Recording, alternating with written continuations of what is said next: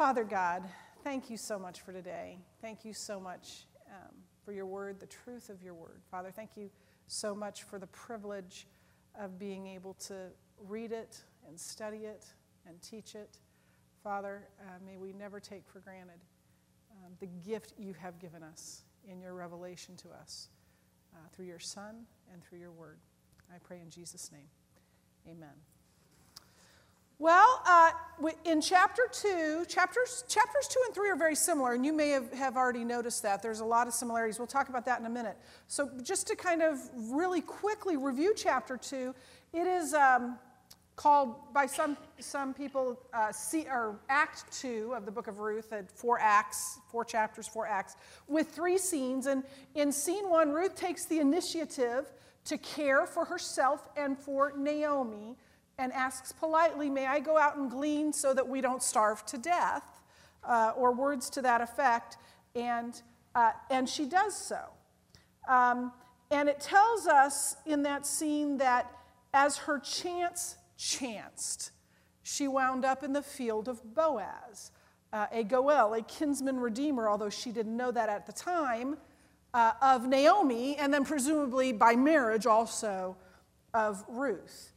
And uh, then the action moves to scene two, which is uh, an interaction, a couple of interactions between Ruth and Boaz. And the focus then on scene two of chapter two is this, these two interactions between Ruth and Boaz. Boaz comes to the field and figures out who Ruth is and convinces Ruth not to leave his field. In fact, not just not to leave his field that day, but not to leave his field for the entire time of the harvest. And it's possible that there was some sort of confrontation that happened just before Boaz arrived between Ruth and one of Boaz's workers that caused her to feel uncomfortable and decide to leave. And, and Boaz, at that point, stops her. And he grants, Boaz grants Ruth extraordinary gleaning privileges in telling her, Don't leave. I've told the men not to touch you, and please, you know, glean as much as you want out of my fields. And um, then the second part of that scene is at lunchtime, where he again extraordinarily invites her to eat with him and, and the workers and gives her more food than she can even eat. And then even gives more extraordinary gleaning privileges by telling his men, you know, drop a sheaf here and there, you know, make sure she gets plenty of food, which in fact she did because in scene three, she returns home to Naomi with this tremendous amount of barley that she has gleaned and then threshed and taken home. Um, and, and all of a sudden, Naomi has an attitude change.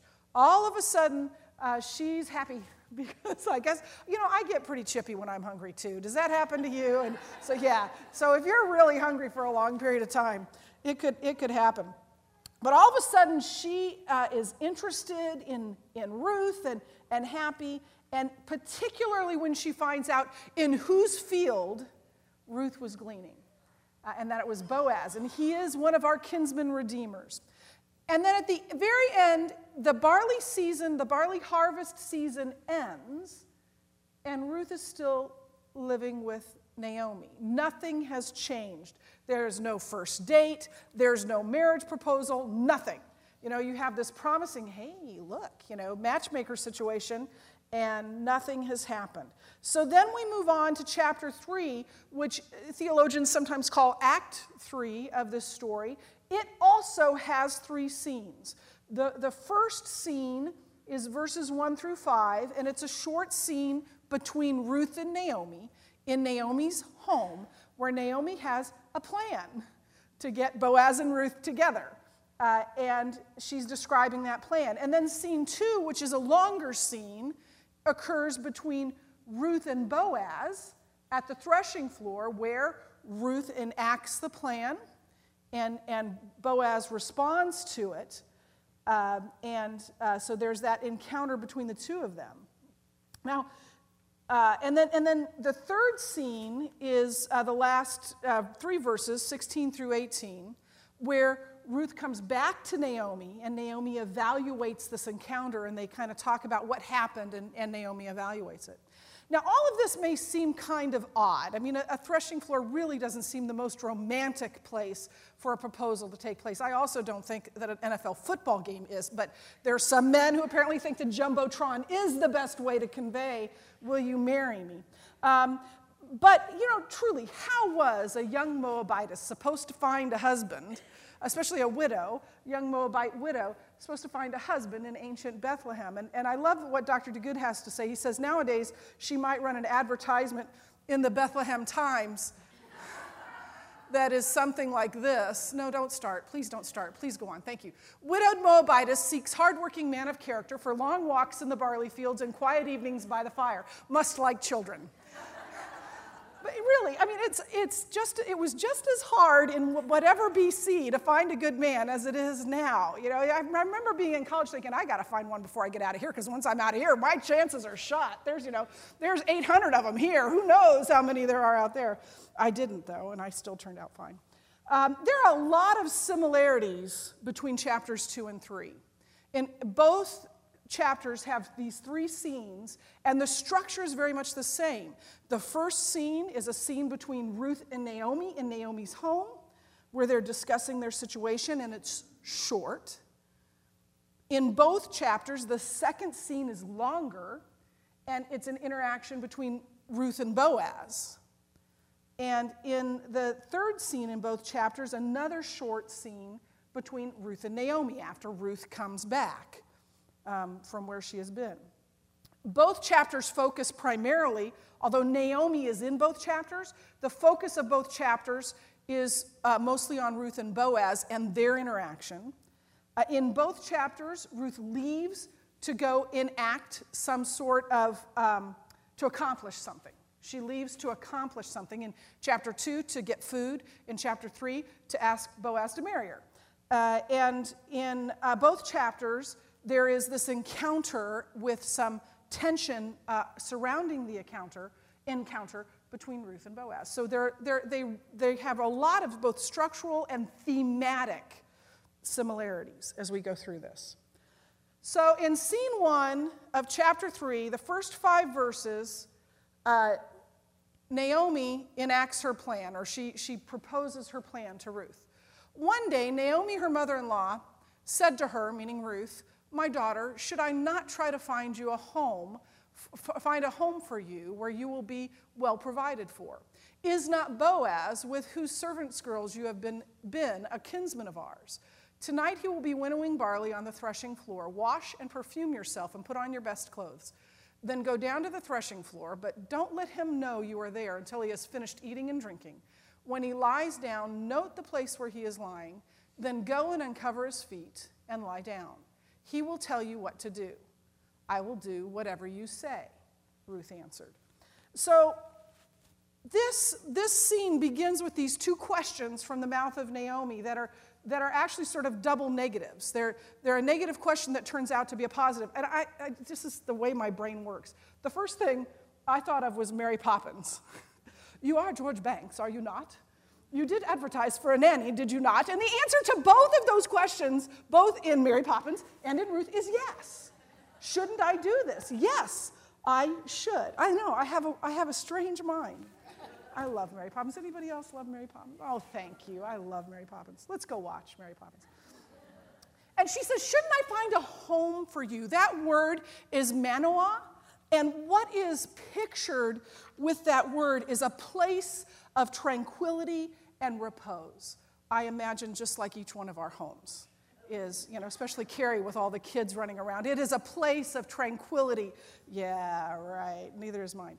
And, another feature that I love in this is she says, Shouldn't I try to find a home for you where you will be provided for? Um, is this, this idea of, with, with Manoah, of rest that is so uh, prevalent, not, not just in Ruth, but throughout the whole, Old Testament. That part of God's blessing to us, part of God's has said to us, is rest. And then she says, she says that you will be for, well provided for. Ladies, I believe that God has, has written into our DNA as women that we desire security. That's nothing new. And Naomi recognized it in Ruth and recognized it in herself and said, You know what? You have been good to me. Should I not help you find security and rest with a good man? And, and so her point here is what, what we've talked about in levirate marriage. She's trying to arrange a levirate marriage between their, one of their kinsman redeemers, Boaz, and Ruth. And part of the idea behind levirate marriage was to provide for a widow, but it was also so that the, the widow and the, and the man could raise up children in the name, in this case, Ruth's husband, in the name of the husband who died. So they would actually be seen as not Boaz's descendants so much as Ruth's, um, Ruth's uh, husband that, that is dead. So, Naomi, the point she's doing here, what, what uh, Naomi is proposing is levirate marriage. She wants uh, Ruth to marry Boaz for a couple of reasons. First, it will be a means of providing actually for them both, both uh, physically and financially and emotionally. It will provide security for them both. But for Ruth, it will be a way of providing security for her after Naomi is gone. And, you know, after Naomi is gone, if she is not married, she's a foreigner alone in Israel. And so it's a means of providing for her after Naomi's death. But secondly, this marriage uh, proposal would also be a means of raising up children in the line of Elimelech. Hey, the chick wants grandkids. Can you blame her for that? Grand, grandma's in here. Can you, can you understand that? Of course she wants grandchildren. Look at this beaming woman over here that's expecting her second grandchild, her second granddaughter. Uh, yeah, it's, uh, it's what she wants, and that's part of what she's thinking. More importantly, look who is practicing Hesed. The woman who has spent most of the first two chapters concerned with three people me, myself, and I. The woman formerly known as bitter has finally figured out that living with her mother in law may not be the best situation for Ruth. yeah, duh. That, that's not the best situation. So she's showing her Hesed she's saying, you know, I need to find you a better situation than the one we're in. So here's her plan. The first thing she says to do is wash up and look good. Uh, that's a good plan. But actually, she's not telling her to get all dolled up. It's, it reads that way in the English, but she's not saying, go find your prom dress and put it on.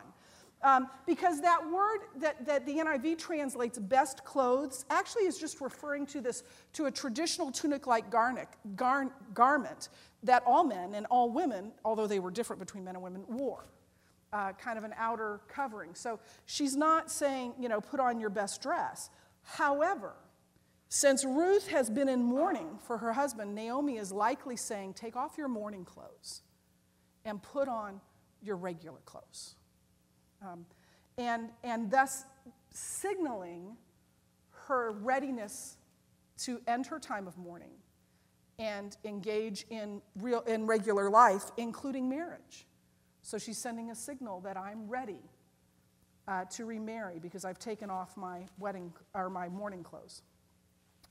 The second thing she's supposed to do is go to the threshing floor, but hide until Boaz has eaten and drunk and uh, falls asleep guarding the grain. Wait until uh, we'll learn later he's feeling good, his heart is happy. Ladies, this is really good advice that's tucked in here. When are you supposed to talk to your husbands? Not during the game. Just don't. I know you may feel like it's absolutely necessary. Just trust me, don't do it. Don't do it when he's tired. Don't do it when he's hungry. Don't do it when he's sweaty. Just wait until, and after a good meal, that, especially when you've cooked, that's a good time to bring something up that you need to talk to your husband about. And so that's what she's saying. Just wait, just wait. You know, we're going to get him in the best possible position to want to say yes to you. And then she says, uncover his feet. Actually, the Hebrew says, uncover his legs. And we'll talk about this in a minute. Um, and why, why would they say feet instead of legs when the Hebrew says legs? And, and then in the English translation, it says lie down at his feet. But actually, the Hebrew reads more naturally to say lie down next to him or even lie down close to him. I think the English translators were like, what is going on here? Let's make it feet and lie down in his feet so we don't. No, there's, there's sexual tension going on here, and it's intentional, and we'll talk about that. Uh, and then she says, wait for him to tell you what to do. He'll know what to do, and, and wait for him to tell you. There are some points in favor of this plan, as odd as it seems. First of all, Boaz is one of their kinsman redeemers. And so, as a kinsman redeemer, he is more likely to be favorable to the plan than just some random guy would be. Secondly, he knows Ruth, and, and he likes her, and he thinks she's a woman of character. And so that is the type of woman that a man of character would be looking for. Um, and thirdly, he, um, the opportunity is right for this to happen. Uh, they know, they know um, exactly where he's going to be and what he's going to be doing, and it's going to be a place where he, she can approach him. There will be a whole lot of places where she wouldn't be able to approach him, but this is one where she could approach him. Now, I know it seems odd, but did you tell me where exactly is a young Moabite widow supposed to go to ask a guy to marry her? I mean, it was as odd then as it would be now um, to, to do that. So there, I don't think there was a playbook for this is how you propose to a man, you know, in ancient Israel. Now, there are a lot of points not in favor of this plan. Uh, and there are all kinds of risks here. Think about it. She was at risk in broad daylight, gleaning in a field full of people. people. If she was at risk then, then surely alone at night on a threshing floor with a man carries with it a number of risks. In fact, Boaz could have mocked her. Boaz, Boaz's complete opinion of Ruth could have changed in that moment. What are you doing? Uncovering my legs, lying down next to me. Woman, you're not my wife. Everything could have turned sour at that point. Um, and in fact, he could have branded her as a gold digging Moabitess. You just want my money. Worse, he could have, under some uh, ancient Israel uh, Hebrew law, have branded her uh, as, a, as an adulterer, or even though her husband was dead, or as a lascivious woman. Or he could have just publicly shamed her. He could remember when, when Joseph and Mary, and, and he did not want to publicly shame her, so he decided to put her away quietly. If he would have made, made known what he thought Mary had done, she would have been publicly shamed. Well, all Boaz had to do is, uh, you want to know what that Ruth, that foreign woman, did? She came at night when I was alone, uncovered my legs, and laid down next to me. She would have been publicly shamed. He could, he could have taken advantage of her sexually. He did none of that. But there were risks inherently uh, in this plan, and this plan is rife with potential problems. But Ruth's response is this I'll do whatever you say. Surely she knew and understood the risks that were inherent in this plan. And she had already risked herself physically uh, and emotionally for Naomi. I think that this is a picture of how radical that commitment that Ruth made to Naomi was. When she said those words on the road to Bethlehem, she meant them. Where you go, I will go. Where you stay, I will stay. Nothing but death will separate us. She meant it when she said it. So then in scene two, Ruth executes this plan. So she, Ruth, went down to the threshing floor and did everything her mother in law told her to do. When Boaz had finished eating and drinking and was in good spirits, he went over to lie down at the far end of the grain pile. Ruth approached quietly, uncovered his feet, legs, and lay down. In the middle of the night, something startled the man, and he turned and discovered a woman lying at his feet. Who are you? he asked. I am your servant Ruth, she said. Spread the corner of your garment over me, since you are my kinsman redeemer. So it says that after he had, uh, had eaten and he had drunk, then he was in good spirits. Actually, the, the literal, uh, literally in the Hebrew, it says his heart was good. It's not talking, that we're not back in Esther and King Xerxes. He wasn't drunk. It was just the, the well sated feeling of a good meal and good drink, and you know, you're feeling good, except for when it's Thanksgiving and you want to just, you know, lie down and die.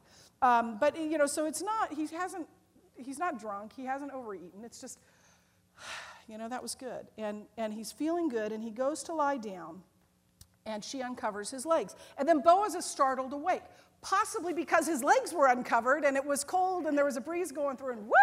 And so he was startled awake. And obviously, he was even more startled to find a woman lying next to him on the threshing floor. She was not here when I went to bed, I know that. So she said, he says, Who are you? I really wish that we could know his inflection here. You can't in the writing. Was it, Who are you? Or was it, Who are you? I mean, we don't know, but, but obviously he's startled uh, awake. And Ruth then answers very carefully. Her words are very carefully chosen. But, I, but I have to say that what happens here is not what Naomi told her to do, is it? Naomi said, just let him, he'll, he will tell you what to do. And in this, she tells him what to do.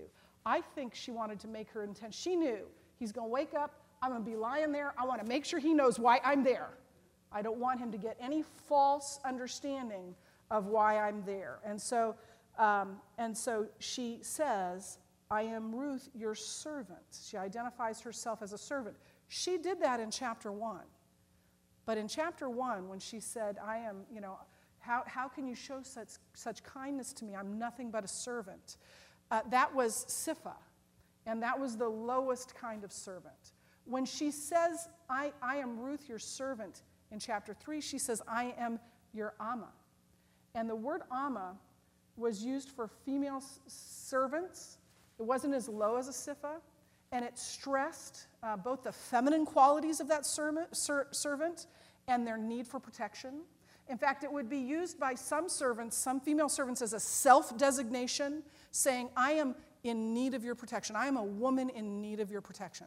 So she is identifying herself as a servant, but she's identifying herself as a servant that A is marriageable and B is in need as one of the people under his kinsman redeemership uh, in need of her protection.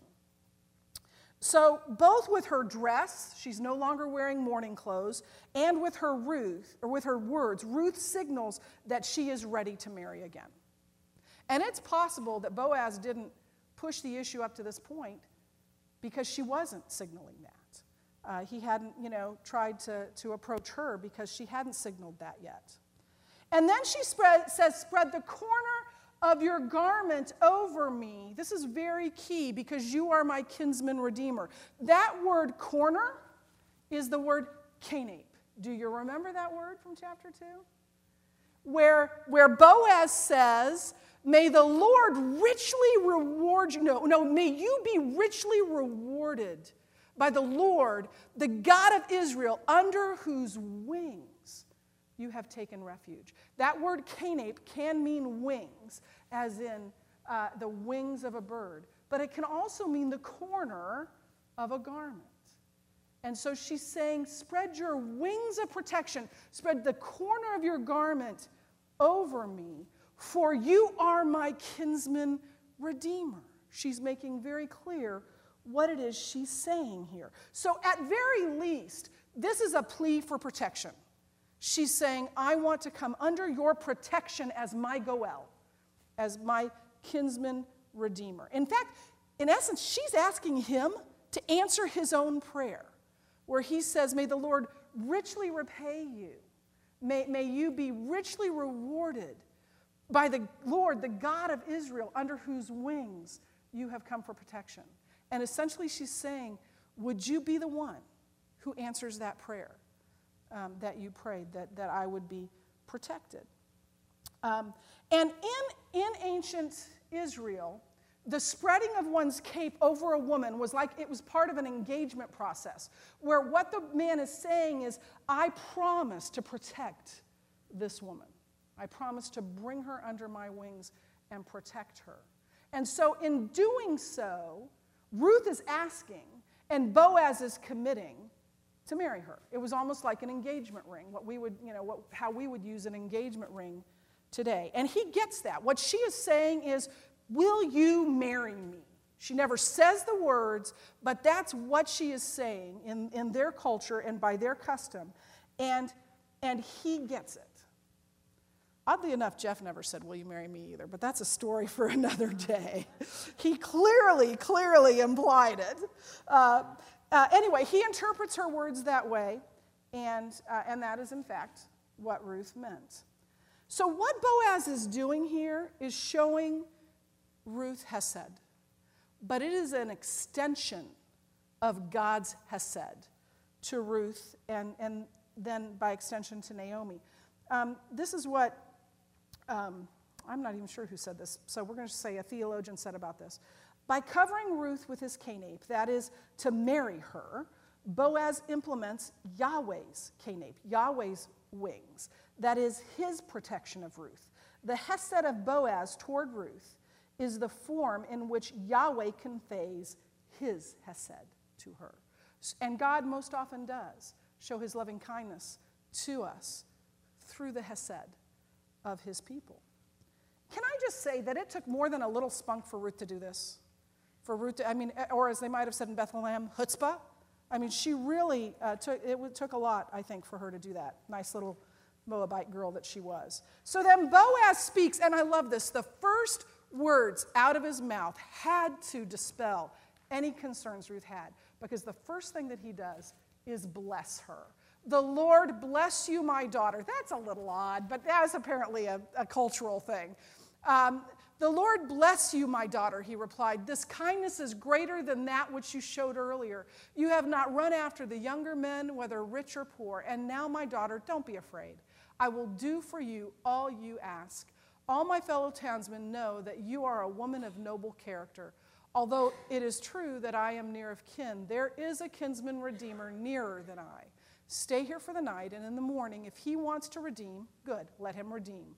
But if he is not willing, as surely as the Lord lives, I will do it. Lie here until morning. So he blesses her. He begins by saying, The Lord bless you.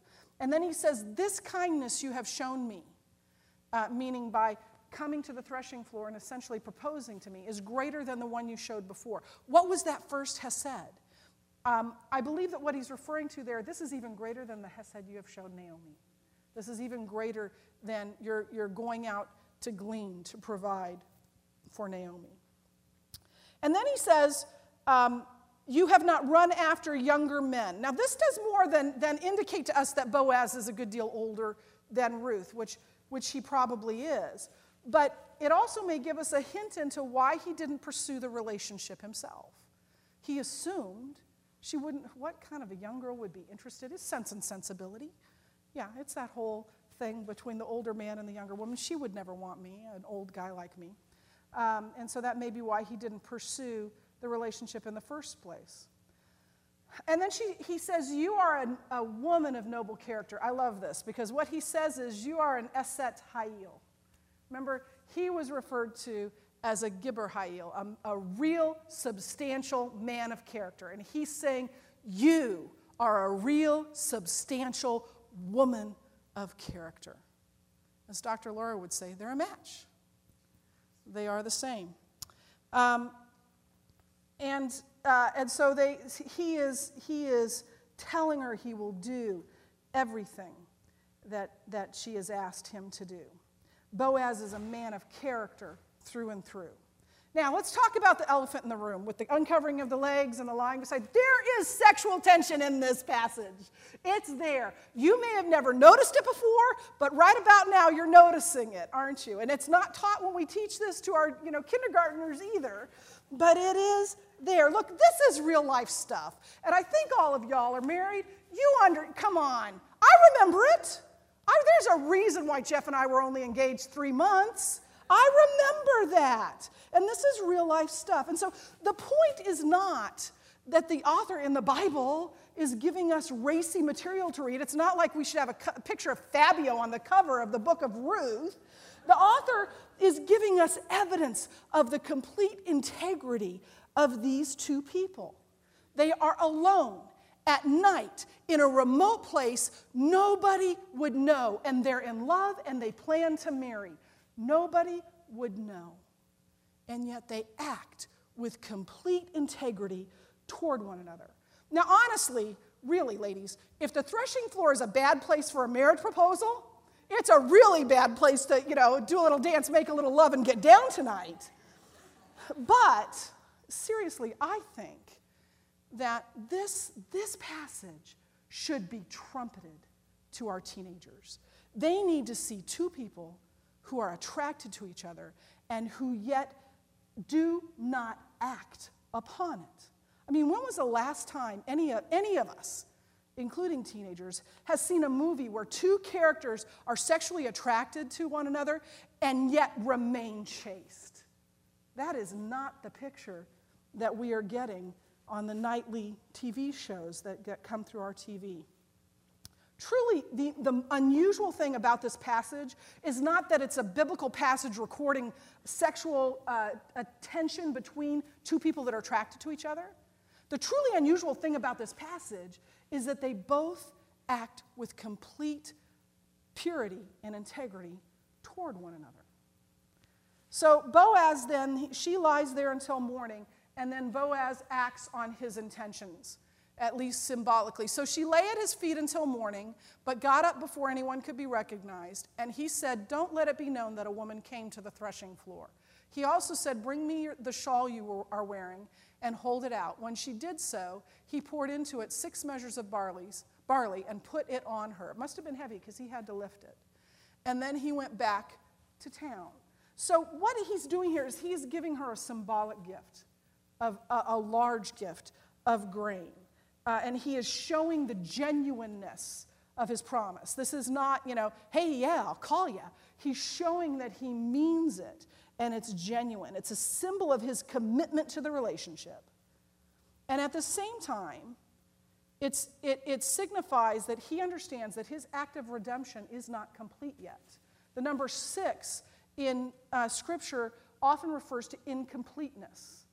Um, and so he's saying, Look, I'll give you six measures. The, the point isn't how much barley was it, the point is that it was six measures intentionally. To say, Look, I'm promising to fulfill this, but I understand that I haven't done it yet. Because the number seven then would be the promise of completion.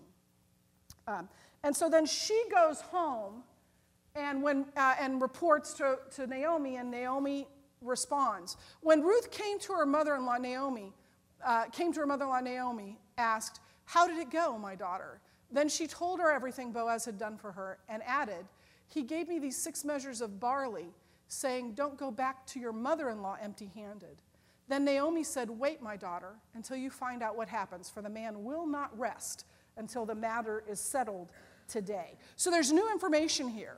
We, we find out something that Boaz said uh, that we didn't know before, and that is, Don't go back to your mother in law empty handed. Interesting wording, isn't it? That word empty is the exact same word that Naomi used for herself uh, and, and to describe herself just a few months earlier. And Boaz, by giving all this barley, is sending a message to Naomi by saying, Don't go back to your mother in law empty handed and sending this grain. He's sending the message of, I'm serious about this. I didn't just tell her I'd do it, I really mean it. And he's also signaling to her the end of her emptiness, that she will never be empty again. And Naomi gets it. Naomi understands that that's the message being sent. However, the outcome is still in, doubt because there is that sticky little matter of the other kinsman redeemer out there, and we'll learn more about him in chapter 4. Uh, but Naomi has no doubt that Boaz will take uh, the issue at hand and, and act on it to do what he said he would do. And in fact, these are the last words that Ruth and Naomi speak in the, in the book of Ruth. Uh, from here on out, Boaz will be on, uh, at the center of the story, uh, and it will be his actions that take center stage. Well, just to end today, I want to talk, and, and I, just, I, I just have to tell you, that this is not where I thought the lecture was going when I was writing it. This was, I, I don't know how you're going to receive this, but just know that I thought God was saying something, and if He wasn't, just walk out and go, that ain't He. That's fine. But you know, I think one of the main points of this chapter is the integrity. One of the main points of, of the whole book is the integrity of both Ruth and Boaz. Throughout this chapter, throughout this book, we see that Ruth is a real substantial woman of character, an Eshet Hayil, and Boaz is a real substantial man of character, a Gibbor Hayil. They act with complete integrity. The word integrity comes from the word integer, which means wholeness. Integers are whole numbers, it means wholeness. And when metallurgists talk about the integrity of a metal, what, what that means is if, if a metal has integrity, it means it's the same all the way through. It is pure everywhere, through and through. It is pure, it is consistent. So, a person of integrity then is one who is wholly, not H O L Y, W H O L L Y, wholly consistent in character. She is the same all the way through. No matter where she is, no matter who she's with, no matter who's looking, no matter if nobody's looking, she acts the same. In my life, the greatest example of integrity I have ever known was my father. And you've heard me say that before.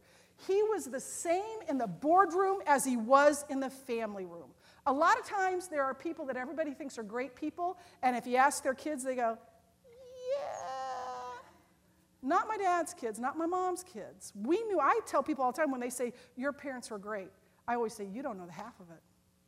Because I was there in the family room, and he was the same man there. He was the same through and through. His character was consistently godly. Ladies, that is what God calls his people to be. The same when nobody is looking as they are when everybody is looking. I'm going to go out on a limb a little bit here in applying this. But Ruth and Boaz acted with complete integrity in what was a sexually charged situation. And they were all alone and they were attracted to one another and they did not act on it because they were people of integrity. Didn't matter how they felt, it didn't matter um, that nobody was watching, they still acted with complete integrity uh, in their sexual relationship. So, my question to you, as I believe mostly married women, is, and to me, by the way, I'm not just asking you, my question to us is Am I acting with complete integrity in my sexual relationship with my husband? Maybe it depends on the environment, um, because there are ways I believe we can act without integrity in that sexual relationship. Maybe it's when you're alone your behavior is different. Maybe it's when you're girlfriends, your behavior is different. I don't know your marital struggles, and frankly, you don't know mine either. But perhaps you struggle with lust or with pornography or simply sexually explicit movies. Certainly, they are abounding on TV and in the movies and in reading material. But if you're like most women, your struggles are less obvious. Uh, maybe it's coveting a man that is not yours instead of cherishing the one that God has given you. Maybe it's betraying your husband by sharing with your girlfriends intimacies that should not go beyond your own bedroom. Or maybe it's withholding sex from your husband as a means of controlling him or as a means of punishing him instead of freely giving yourself to him. Any way you slice it, we are called by Scripture to lead lives of complete integrity in every area, including the area of sexual purity and sexual integrity with our husbands. Now, I know that that's a rather odd turn to take in our study. This, you know, I'm not teaching Song of Solomon anymore. And, but frankly, I think we all struggle with this at some time. And, uh, and I think that that's a major, I mean, I didn't really even realize it until a couple days ago, that that's probably, there, there are other messages in this chapter, but that's probably the major message in this chapter is not only the character of Ruth and, Bo- and Boaz, but their character in this sexually charged situation. Uh, and so I decided to run with it. And uh, my prayer is that there's someone out there that needed to hear it. And if that's you, God told me to do that. Let's pray. Father God, thank you so much um, for your word. Thank you so much that it's real, that it's not some pie in the sky thing that we can't apply to our lives. That these are, these are real people. And they, they lived real lives with struggles and issues and brokenness.